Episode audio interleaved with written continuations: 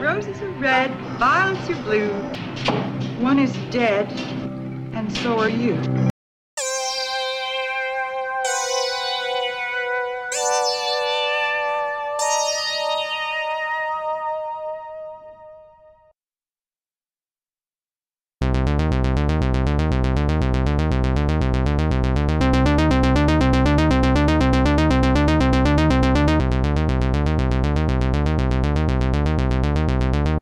Back to Scream 101 podcast. This is Shannon Chalakian. And I'm Brennan Klein. This week, the movie that we watched and thoroughly enjoyed, as you will hear later on, is My Bloody Valentine. My bloody Valentine.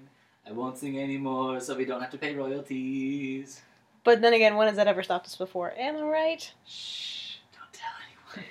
Who's there to tell? Uh, incidentally, uh, one of the working titles for My Bloody Valentine was The Secret, so I think that applies here. Oh, good to know. Take that to your bar trivia this week. Anyway, uh, let's start with our 10 word reviews. Brennan, why don't you go ahead? Alright, uh, my 10 word reviews are the following Castle Freak, surprisingly sophisticated family drama for a movie with boob chomping. And Fantastic Four 2015. What can I say? It's fantastic, he lied. Nice. Did the boob chomping, did they actually take a chunk out of the boob? Yeah, he bit off the nipple. Ugh. Yum. Anyway. Super freaky. My 10 word reviews start with Lizzie Borden Took an Axe. Terrible movie, pretty decent TV show. Christina Ricci's a gem. And second, A Girl Walks Home Alone at Night. Really stylish. Can't believe it was filmed in Bakersfield. Wow. Do you only watch movies that have longer word counts than your reviews? Yeah, I mean, it, it looks like it, right? Uh, but then again, we all know that 10 word reviews are not my forte. They are definitely yours. Well, thank you. So, uh, Um, I can't wait uh, for next week when you review the assassination of Jesse James by the coward Robert Ford. anyway, back to our normally scheduled broad- uh, broadcast. Uh, discussion. Yeah, discussion, which uh, starts with Brennan reading the plot, and as always, there will be spoilers in the discussion starting from now on. Here's the plot as read from the 2009 special edition release of My Bloody Valentine. Twenty years after a Valentine's Day tragedy, a small town prepares for its annual holiday dance. When a box of candy arrives containing an eerie warning and a blood soaked heart, the townsfolk realize that this Valentine's Day romance is as good as dead. And so are they. Let's start. Um, scariness, we rate 1 to 5 screams. Campiness, we rate 1 to 5 perms or ascots. Uh, gore, we rate 1 to 5 severed limbs. And quality, we rate 1 to 5 unlucky stars. Brennan, why don't you start us off? Okay. My eternal refrain slasher films aren't very scary. And especially in the beginning of My Bloody Valentine, um, a lot of the acting is really stilted, which kind of um, acts as a barrier for me, at least, between actually being scared for a lot of things. Mm-hmm. But there are some scenes that are actually pretty well choreographed. My favorite being an attack in a laundromat when the lady's swinging all the doors open to try to block the killer. And there's a scene where um, this guy has set up a fake dummy of the killer in the doorway and he keeps opening it to like test it out, and then the killer's really there. Like so, there are scenes like that that work accurately, but I'm only giving it two out of five because I'm not gonna have a nightmare tonight Right. about my bloody Valentine. I might have a nightmare about zombies, but it has nothing to do with this. right, and I agree. It uh, definitely um, is low on the scariness scale. I rated it two out of five. Um, it definitely, I think it could have been scarier if we were m- more more devoted to the sub characters. But there are quite a few characters that get killed off, that we see them get killed off, that I don't even know their names. Like I don't know what they do, um, or like their relationship or anything remarkable about them. But they're like you know about to bang, and then they get killed. And while I appreciate the the um, scenes because they were very well done, I just had no emotional connection to any of them, and I think I would have been like that's kind of where scariness lies. You know, is like feeling scared for someone else. That's that's very very true, and because a, a lot of, despite its many good qualities, um, characters are not the strong point of My Bloody Valentine. Yeah. Most of the side characters don't even have an archetype that they can be hung up on. Mm-hmm. Like there's the one guy who's the prankster, but pretty much everyone else is just kind of like a Canadian hillbilly wearing denim. A a Canuck, Yes, we uh Canadian hick, a Canuck, not a Canuck, a Canuck, like Kanicki. A hickey from Kanicki is like a Hallmark card. Anyway, There was a Mona character, kind yeah, of. but see, like there were a lot of people that had like a couple lines where you're like, oh, they're nice, I like them, but then they just kind of faded in the background again, Yeah. and you kind of hold on to liking them, but they're not a a person. Yeah, that's true. But um, I did really like the lore of this movie. Like Absolutely. their backstory for why the killer is the killer, um, or why we perceive the killer to be the killer, and like why he's doing these things, and and that was all built up really, really well. Like if you watch a movie like Black Christmas, you have no idea what's going on as far as the back lore goes. Which is equally good in its own right. Like Right. it either way, as long as it's handled well, it's good. But the lore here is really interesting. It's a really cool folk tale type thing. Exactly. Yeah. And just to recap, if somebody hasn't watched it recently, um, the lore is that Harry Warden was this miner. Um, his managers went to go. They did miner Minor, like the mine, like mining. Yeah, like miner, coal not like a He was not youngin. seventeen years old. yeah. Um, when the supervisors left early to go to the Valentine's dance, he and four other miners got trapped in a cave-in, and It took to six weeks. Six weeks, and he had to eat all of his coworkers. So he went crazy. Yeah, so And then- anyone who like celebrates the Valentine's dance, he's gonna murder the hell out of. Yeah, so- so they haven't had one. Pickaxe. Oh boy. So they haven't had a, a Valentine's Day dance in 20 years, and they've decided that it's been long enough and that they're going to have one again. And sure enough, when they try to have one, um, a hairy character shows I, I feel like they're all kind of hairy characters. Right? It's the 80s. especially Hollis with his walrus mustache. Oh, yes. Oh, Hollis the Walrus. Anyway, on to campiness. What is your campiness score? Uh, we wasted a lot of time talking about scariness, so I'm gonna just zip through this Yep. one. I rated it two out of five perms. It's not particularly campy. Um, for a Canadian movie in the early '80s, like it was remarkably low key, probably because it had a very uh, strong like blue collar sensibility about it. Um, they actually had like a theme they were going for with their costumes and their characters, so so it wasn't super '80s. It wasn't super flamboyant. Mm-hmm. TJ was a little flamboyant. Mm-hmm. Um, he's the main character.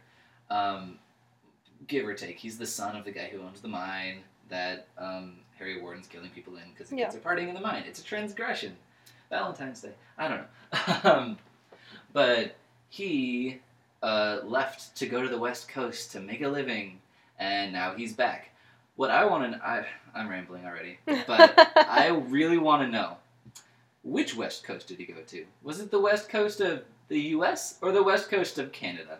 Because that changes a lot. Like, did he try to be an actor in Hollywood or like, like a whale poacher in the Pacific Ocean? I don't know.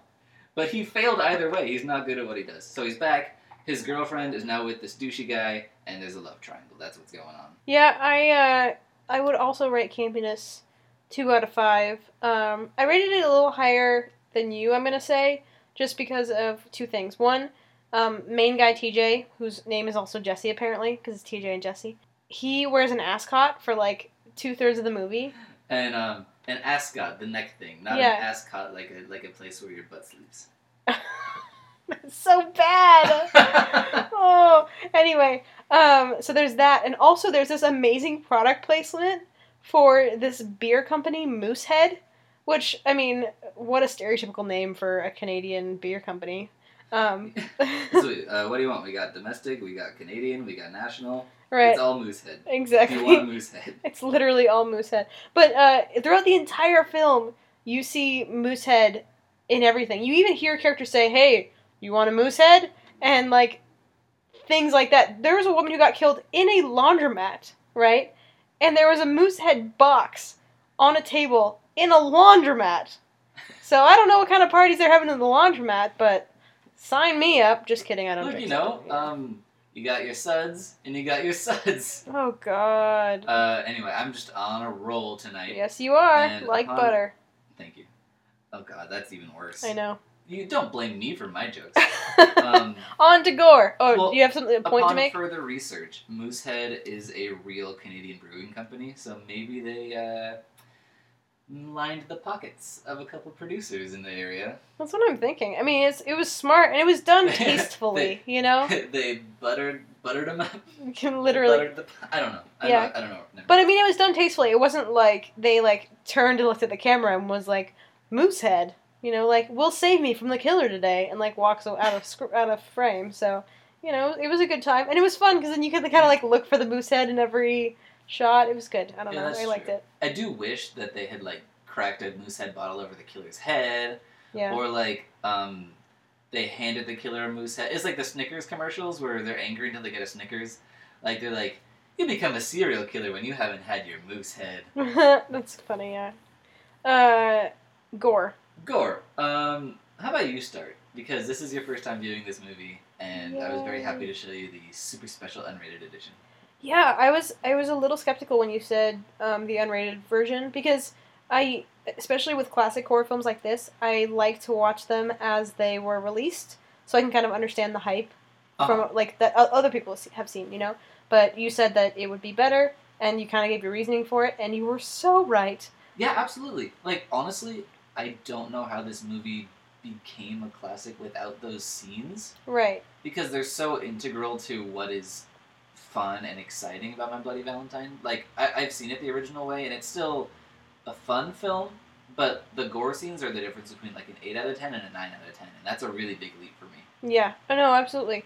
And I have to tell you, the gore scenes, the gore scenes in this movie are phenomenal. They are so fun. They um, are so like. Here's how I score score gore. You got to be creative. You know, anything with like various tools, um, in various ways. You know, and you got to have something surprising. You got to have something fun. I mean, and you had this with this character, and the character wasn't funny. You know, like that wasn't the part of it, but you still got that like exciting kind of jump whenever you saw him kill someone next, you know? Uh, and so one of the things that I really loved about this film was not only does he use a whole bunch of different um, tools to kill, he still has his like signature, you know, which is a pickaxe, which, Which, is, is a great weapon. it's great. It's unconventional, you know, which it's is versatile. Exactly. This is again. I'm going to bring this up again. Uh, Texas Chainsaw shouldn't have been a chainsaw. It should have been a sledgehammer because chainsaw is so cliche and it's been overdone and not even done well. And he has this sledgehammer that is great. So same here. He has this great pickaxe, but he still uses other things, and I don't feel che- like he cheated on the pickaxe. So Absolutely. yeah, Um, I don't know if you said your score, but you gave it a four, and I also gave it a four. yeah, I give it a four. Um, yeah, I totally agree with that. Um, the kills are varied. The killer's outfit is cool. He's dressed Yeah. up as a miner with a pickaxe, and he's got the, the breathing apparatus on, and it's Yeah, kind of gas menacing and mask. alien. Oh yeah, but it also is like weirdly phallic at one point, like at the very beginning. We'll, we'll get there. Oh, okay, cool. Um, but we we get a guy shot in the face with a nail gun. That's Hollis the Walrus. Yeah, poor Um, Hollis. We get a girl named Sylvia. Doesn't matter. We get a chick who's impaled on a shower rod, and then he turns on the shower, and the water comes out of her mouth. Yeah. Um, You have the pickaxe going through someone's jaw and out their eye, and their eyeball is stuck to the end of it. this movie totally should have been 3D like the remake was. Oh yeah, right. Also, shout out to Matt Russell who actually worked on the remake in some capacity that I don't remember. I think he's like like Production post PA Yeah. magic. supervisor or something. Yeah, something. something. Way to go. Anyway, You got a special title, and thank you for contributing. And I'm gonna watch that movie soon. Um. Anyway, four to five. Um. In the Splatterdome, we're gonna discuss a little bit more about specific kills that we liked. Okay, but cool. It is solid as a rock in a mine. I don't know. Oh my god, what do you rate it for quality? so quality. I also rate it four out of five. Not only would I watch this again, I would definitely show it to friends. Um, I thoroughly, thoroughly enjoyed it. Even though the plot was like, eh, could be better. Who cares? No one watches slasher movies for the plot, guys. Heads up. You can put on Brennan's gravestone, you can put horror movies are not scary, and then I'll be right next to him, and it'll say, and no one watches them for the plot. So, uh, quality. Just like porn. Exactly.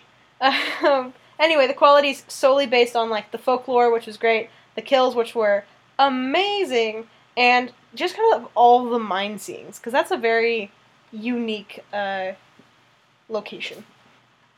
So yeah, that's my quality score.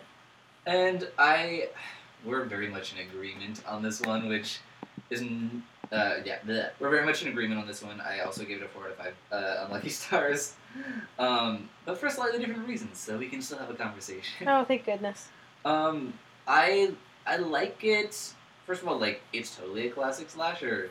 there's all those elements where it's like, oh, this is the first dance in 20 years, and people say it in this the really. Uh, the exposition is laid out just really obviously, just like a bunch of rocks falling on you. It's like this is the first Valentine's dance in 20 years, and people just like are randomly reminding each other of that fact, even before anything bad happens. Um, so it's got that classic slasher, just fun element to it. And I also really like that when Harry Warden becomes a credible threat to the sheriff and the mayor, they actually cancel the dance. That Right. was a problem for him. The reason that Harry Warden still attacks is because the teens have a separate party. He just does not approve of any Valentine's related festivities. Right. And like, Like- the mayor and the sheriff couldn't control that, you know. Yeah, absolutely. So that's good. Yeah, But they- usually. like, they took the right steps that slasher authorities should, because there was a scene where it was like Jaws, where he's like, "We need to close the beach," and the sheriff or the mayor's gonna be like, "But we can't." Like literally, the town's name is Valentine Bluffs, so Yeah. it's like this is kind of our thing, and it's been so long. Like, let's do it. yeah, but they care about lives more, which is good. Yeah, exactly. And so that kind of thing is really interesting.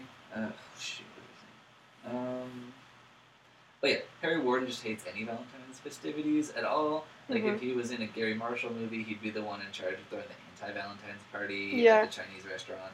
And he literally does. He he turns the hearts upside down. He does. He okay. He puts so much work into hating Valentine's Day. He's like those people on Facebook that like share articles of people that they had to like search out to find that they hate. They're like, look at what Justin Bieber did today. It's like, why are you spending your time on this? Yeah, or people who are like, Happy Singles Awareness Day, and like say it multiple times. Yeah, exactly. Like the people who make a huge big deal out of hating this. Like if Harry Warden have, had a Facebook, he would just it would just be a whole bunch of like broken hearts and sad faces, and he he he just screws up all the direct. Ugh, eh, he screws up all the decorations, but in a really time consuming way.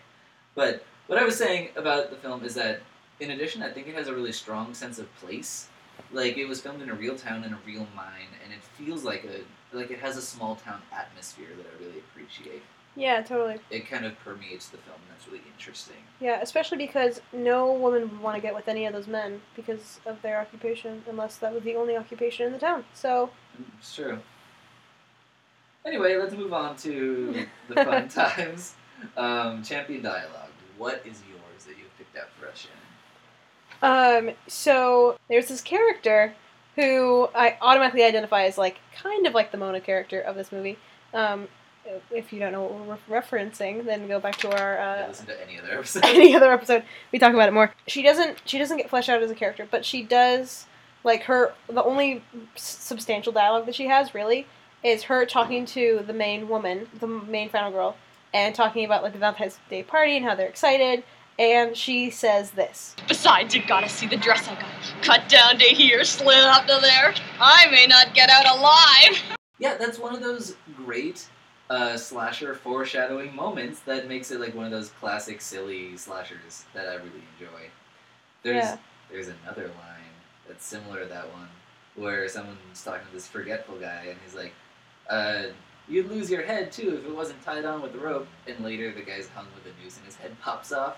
yeah literally hung with rope that was really good i wouldn't have noticed if you hadn't said it too like that was really funny And uh, my champion dialogue is just, I love uh, cheesy '80s like comebacks for things, and this is what a girl says to a guy who's coming onto her rather hard. Suck it in and zip it up, will ya? It's just so like hokey and archaic and strange, and something that no one would ever say, and I always appreciate those lines. Yeah, I feel like you like one of those um uh like a character goes back in time and like meets their parents and all their parents are using these like this awful lingo. Uh-huh. I feel like it's one of those, you know. So yeah, definitely. Um so favorite character, who is your favorite character? Uh, that one's tough because there's not a lot of characters Yeah. that are like really meaty. Most of them don't even have names. That's true. I had to I had to search hard to find their names. Mhm. Um, but my favorite character is probably Mabel. She's the lady who runs the laundromat and who's pretty much in charge of the Valentine's dance. We don't see her a lot, but she seems super nice and she's an authority figure for the kids, but she really likes them. She kind of permits them to do what they're doing. Mhm. She's like, "Oh, you guys," and she gets a Valentine. She's like, "Oh," and then she gets killed. Whatever. Um, but on the part in her death scene when the killer is watching her from outside, and you hear his Darth Vader breathing in his mask. We're like, oh. Um, she's just like washing Valentine's decorations that fell on the ground or something, but she's just like organizing them and smiling to herself and like humming a little song and she like rubs one against her cheek and she's just having such a great time and I wish I could bottle that essence of joy and happiness for myself. Yeah, she's obviously a genuinely loved person, which is good. Um, my favorite character is associated with my champion dialogue. Um, my favorite, favorite character's name is Patty. She is just the girl who is having a good time and happily in a relationship. And she's in a relationship with um, Hollis the Walrus. Hollis the Walrus, who he's a larger guy, but he also has this great mustache that makes it look like a walrus. Like, like Yeah, he's the original hipster. yeah, exactly. Um, but they're very cute together, and they're very playful, and they're like, you know, secure in their relationship, and everyone else is like, Yeah. you And know, doing other things. Honestly, they have that sitcom relationship where Yeah. it's like the schlubby dude and the impossibly hot lady together. Right, but he he's funny, so it like makes up for it. Yeah, and he doesn't constantly make jokes like "Take my wife, please," and then the canned laughter kicks in. Right, exactly. Exactly. So so they're they're good. Anyway, that's why I like her, which is really saying something because there wasn't there wasn't anything else like any other character that was remotely as interesting. Yeah, this was a very tough category Yeah. this time around. Totally. So uh, I'll start with my favorite. Scene. Okay, you do it. Um, the opening scene to this movie is like totally disconnected from everything else. It's one hundred percent non-diegetic, except for like there might be one connection. Okay, it's um these two people dressed up in mining outfits with pickaxes are walking down the shaft. They go into this tunnel. Uh, Shaft. one of them takes off their suit, and it's a lady in a bra, and she has a little heart tattoo on her boob, and she like shakes out her blonde hair, and it's basically the equivalent of like a sexy librarian taking off her glasses, but it's like a miner taking off their everything, and suddenly they're sexy. Yeah. And she starts fondling um, the the killer's like ear tube, and this is the very first scene, and Shannon's like, "What tentacle ass porn stuff are you trying to show to me right now?" and then he impaled her on his pickaxe, and she was like, "Okay, thank God." yeah, right through the heart on her boob, which was you know significant. I had so many issues with that scene in general because it's like if you're down in a mine wearing an apparatus that is supposed to like help you breathe because the breathing conditions are so bad, your first instinct is not to strip that off of you and down to nothing but a bra. Like Uh, you've clearly never had sex with the miner killer because oh, he is a blast. Let me tell that's you. right. I will uh, I will leave that to the expert, uh, aka you. Oh yeah. Uh, I've I've done it with all the slashers. Got questions? I'll answer them. Uh, call one eight hundred. Uh, Yeah, I was being fingered by Freddy. Okay, Ew. anyway, moving on. uh, and uh, not to kiss and tell, but Freddy got fingered. Oh. That's a movie. It was a pun. Anyway, uh, my favorite scene is just like a generic bar scene. It's kind of like your introduction to all the characters, and it's both the male, male and the female cast now. So, because males are usually like they're covered in soot and like in the mines and stuff, and you're like, oh, dudes, Mhm. whatever. And then you get to see them kind of like interact with the, with the women and like be their normal selves, etc. Um, and what I really love about the scene is the moose head, which we talked about earlier. But literally, this um, woman comes over. What is her name? Like Virginia or something? uh, Harriet. Harriet. Harriet, the the Valentine Virgin. She comes over, and um, she's like, "Who ordered the moose head?" And she's got a tray, and on it is two bottles of moose head. And then you look on the table, and literally, there's like 50 bottles, and they're all moose head. So for her to ask, like, "Who ordered the moose head?" is so stupid, because obviously everyone did. Um, but yeah, and then that like gets the ball rolling for the whole moose head thing throughout the rest of the film, which is really entertaining to me. Yeah, it's So- a. Yeah, exactly. So that's why that was my favorite scene. So I don't know. Like the moose head had more range and depth than most of the characters. Ain't that the truth? Well, anyway, let's move on to Splatter. Blonde woman is impaled on a pickaxe. Supervisor is pickaxed in the chest. Supervisor number two is killed off screen. Mabel, my beautiful laundress, is pickaxed and stuffed in a clothes dryer. Bartender is pickaxed through the eye. Dave has his face shoved into a boiling pot of hot dogs. Sylvia is impaled on a shower unit. Michael and Harriet are impaled with a mining drill while banging. Hollis the They walrus. got drilled. Hollis the walrus is shot in the face with a nail gun. He got nailed. Oh, got him. Um, Howard lost his head even though it was attached with rope. Patty is pickaxed in the gut. Hmm, poor Patty. Peppermint Patty. All right, Shannon. So which of those which of those kills is your favorite? Oh, what to choose? What to choose? I mean, I think some of the best effects um, were. Well, there's really two. Uh, some of the best effects came from, from the, the dryer scene and also from the uh, pickaxe scene because the pickaxe coming through, kind of through the neck and out the eye was really cool.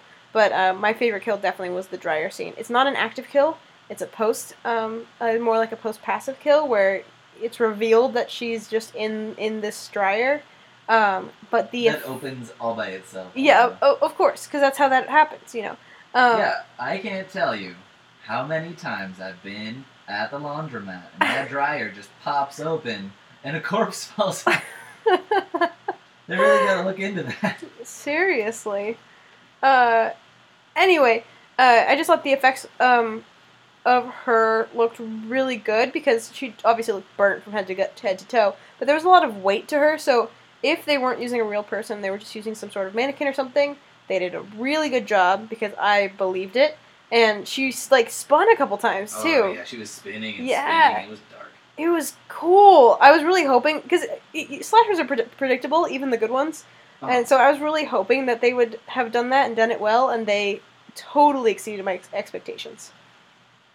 Good. Sorry. I didn't. No. Okay. So, Brennan, what was your your best kill? My best kill was the pickaxe through the throat and out the eye.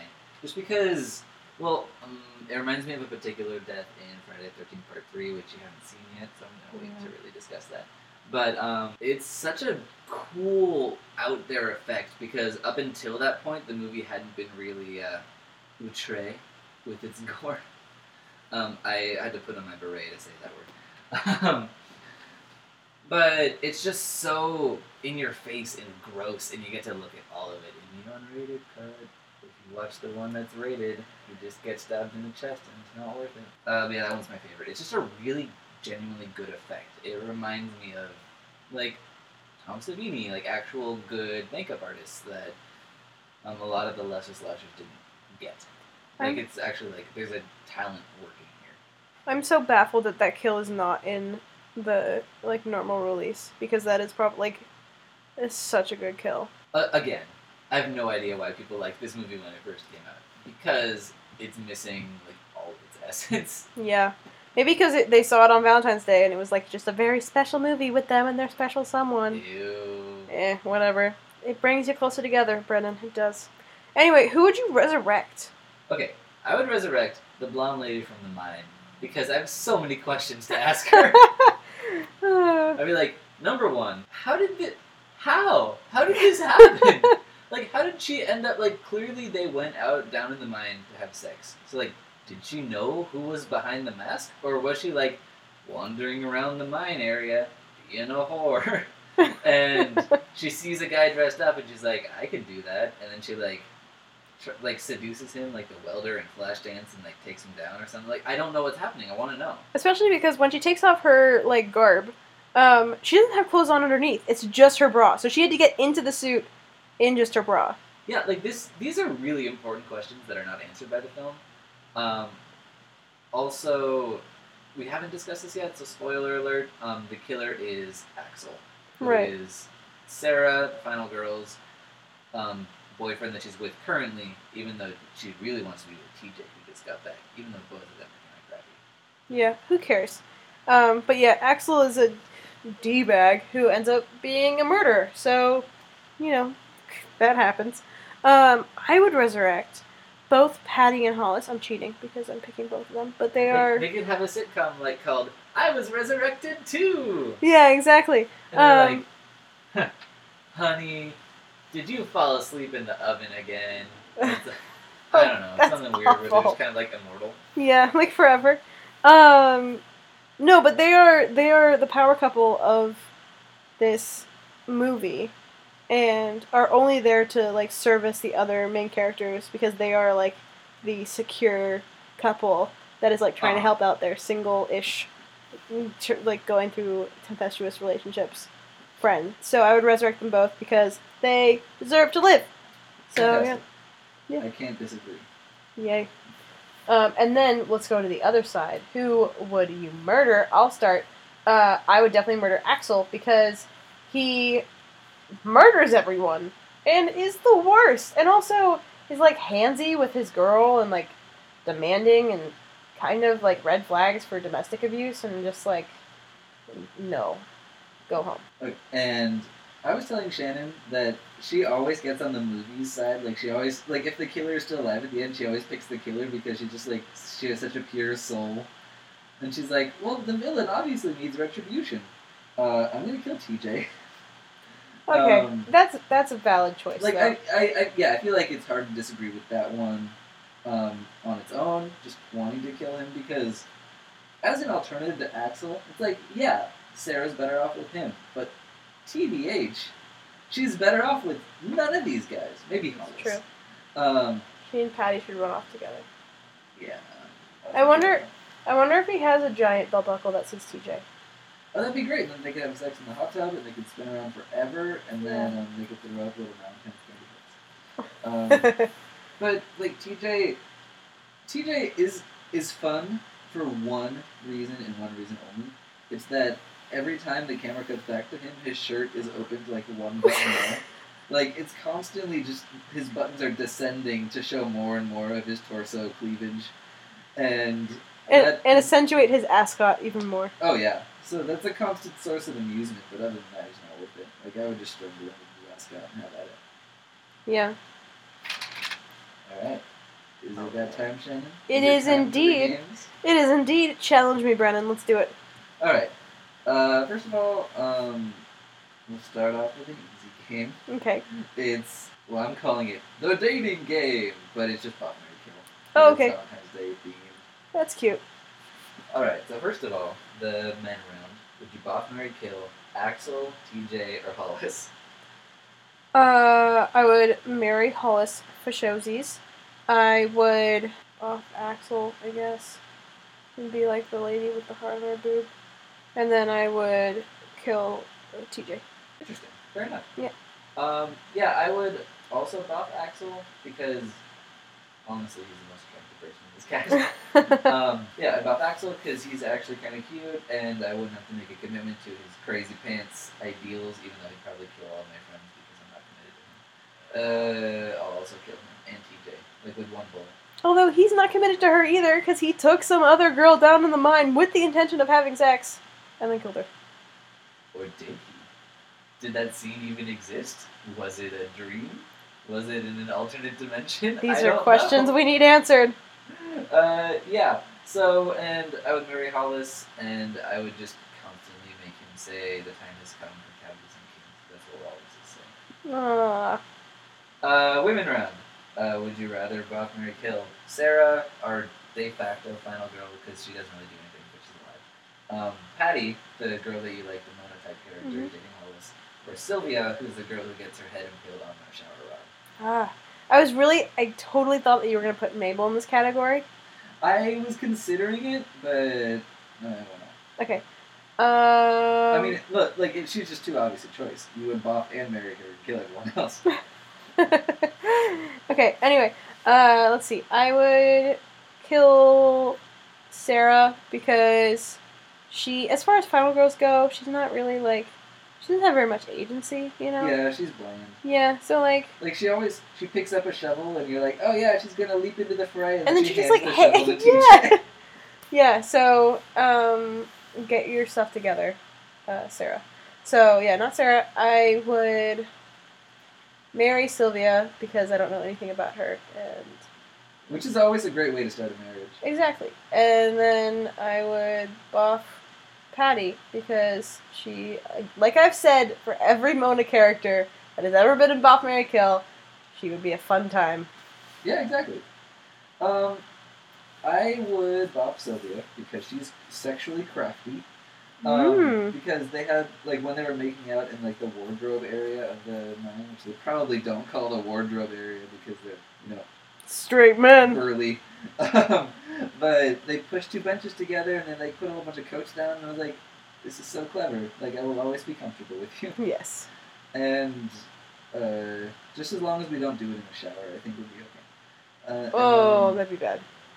I would marry Patty because honestly, she has such a stable relationship thing going on. Like she's in it for the long haul, and she like I could get fat, I could grow a mustache, and she would stay with me.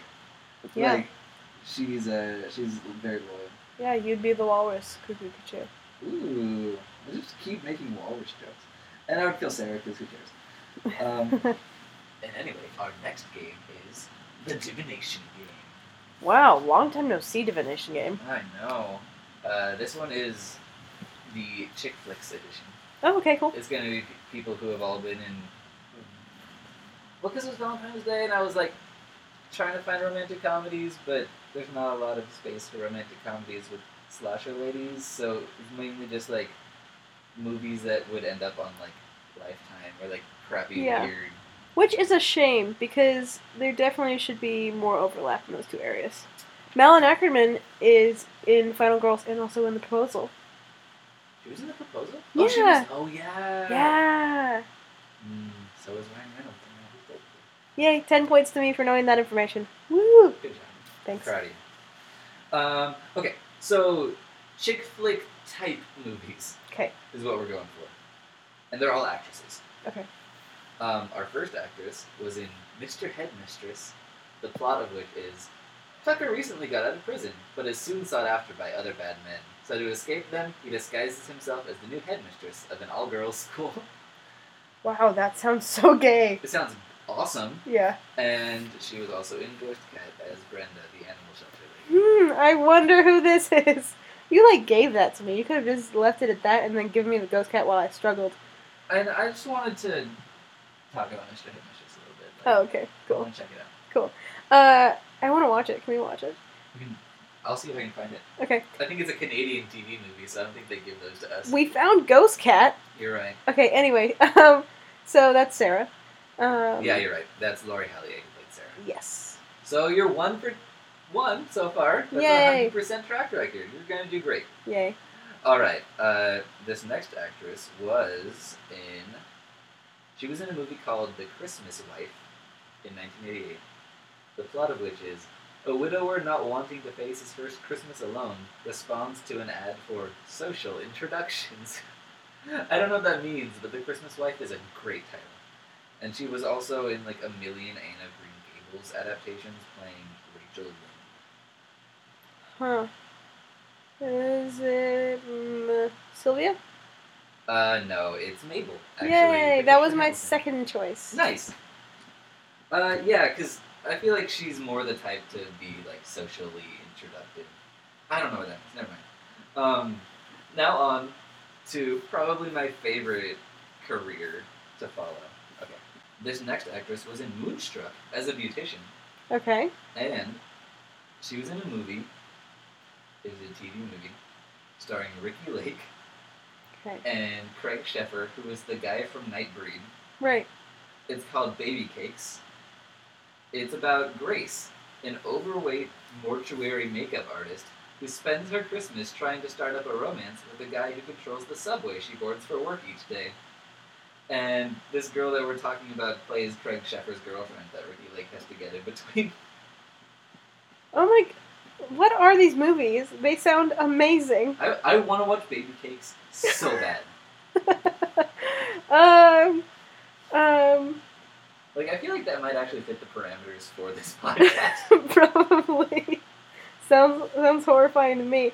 Uh, was it was it Pat- Patty? it was Patty! Yay, Patty! Isn't that great? She got Patty? in with Craig Sheffer. Patty baby cakes. Patty cakes. Oh dear lord. Alright, moving on. Uh, recommendation. Shannon, your body is trying to destroy you for making that awful joke. Uh, anyway, recommendations. So this is a little weird for my recom- recommendation, but I'm recommending No Country for Old Men. Not because it is this movie is anything like No Country for Old Men. I mean, there weren't very many old men, so I guess they weren't allowed. Yeah, maybe, maybe. Um, but which side of the country? The West. Uh, Oh, anyway, um, but what I do love about No Country for Old Men, which I remember vividly, is that he uses a air gun, a pressurized air gun, as a weapon, which is like probably one of my favorite weapons used in a movie ever. So Great. And there is an argument that could be made that that film is largely a horror film or very like Yeah. with horror tropes. yeah, I like avoided calling it a horror film for that reason. Um, It's it's adjacent. Yeah, it's it's very dramatic. I mean, like Tommy Lee Jones is in it, you know, so it's like, eh, whatever. All right. And my recommendation, I was trying to think of something romantic. Mm-hmm. So, Bride of Chucky. Okay, of course. And stick with me here. 'Kay. It has everything you could ever want in a romantic comedy. It has wacky physical comedy. It has crazy misunderstandings. It has Katherine Heigl. She's in Bride of Chucky. It's um, it's the romantic comedy from hell. It's also a road trip movie. It's a killer doll movie. It's literally everything you could ever want in a film. And I really love Bride of Chucky. I know you do. Um, also, you sounded like Stefon. You were like, you were like, um, New York's newest hottest club is Bride of Chucky. it has baby cakes and Mm. Patty and Katherine Heigl and whatever. I want to devour baby cakes. Right after this, we need to look to see if it's on YouTube or something. Yeah, it sounds really good. And by really good, I mean really bad, which Sounds is incredible. right up our alley. Uh, you know, the oeuvre of Ricki Lake is just really underappreciated. That's true. That's true. Anyway, please tell us the clue for next week. okay. just a reminder.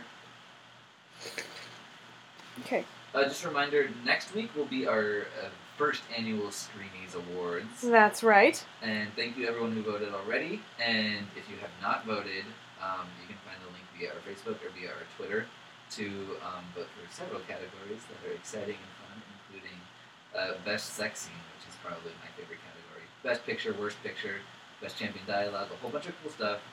Um, thank you to everyone who already voted. There's actually quite a few more than I anticipated, so thank you for listening. Also, Yes, and voting will officially close on Wednesday of next week. yeah, Yeah. this upcoming Wednesday. Yeah, yeah. So that's gonna be really fun. It's we're not discussing a movie that episode. It's just gonna be those awards, but Which means that we're going to be discussing every movie that we've done on yeah, the every single podcast. movie, including My Bloody Valentine. Exactly, which will be great. So it's gonna be fun. Come back next week. We'll do that. And here's the clue for the episode two weeks from now. In March, we'll be celebrating Zombie History Month. Our first film is a look back at the very first incarnation of the zombie myth, viewed through the lens of the 80s and helmed by a Scream 101 All Star. Yay! Very excited about that one. And by very excited by that one, I, I mean I have no idea what we're watching, um, and I'm very excited to get to know. Yeah, well, because we were we were talking about how we've never actually really done a zombie movie on the podcast. Yeah. The Beyond is the closest that we got, and that was only a zombie movie for ten minutes. Right, which I still loved, even though it was just tacked on. Yeah. Um, but I decided like we could have a very brief history of the zombie film. And I'm very excited about it. There are some amazing zombie films that um, some of the most influential people in my life, as far as horror films go, horror films go, um, were heavily influenced by the zombie part of the genre. And Oh, so, cool. yeah, so like my dad and, and John and um, you know people like that said that they were like they saw these things in theater. So I'm very excited to like delve in. So yay! Great.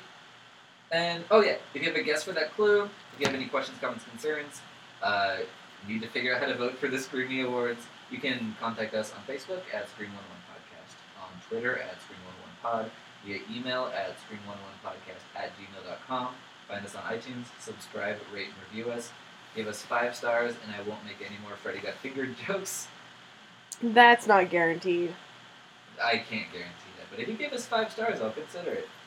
And uh, oh, we'll be playing you out with The Ballad of Harry Warden by Paul Zaza and sung by John McDermott from the My Bloody Valentine soundtrack. Paul Zaza. Every good movie has a ballad.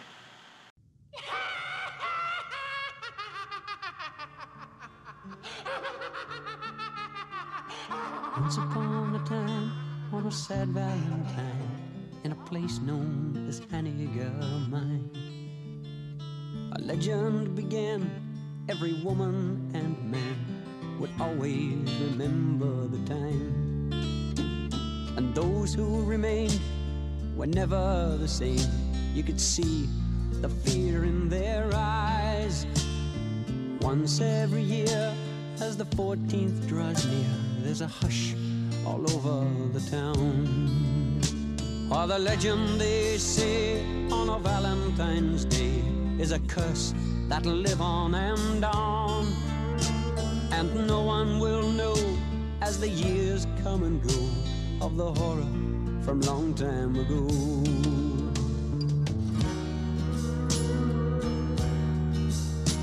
Twenty years came and went, and everyone spent the fourteenth in quiet regret. And those still alive know the secret survives in the darkness that looms in the night. For the legend they say on a Valentine's Day is a curse that'll live on and on. And no one will know as the years come and go of the horror from long time ago. This little town, when the 14th comes round, there's a silence and fear in the air. Remember the morn that the legend was born, all the shock and the horror was there. Or the legend they say on a Valentine's Day is a curse that'll live on and on. And no one will know as the years come and go of the horror from long time ago. And no one will know as the years come and go of the horror from long time ago.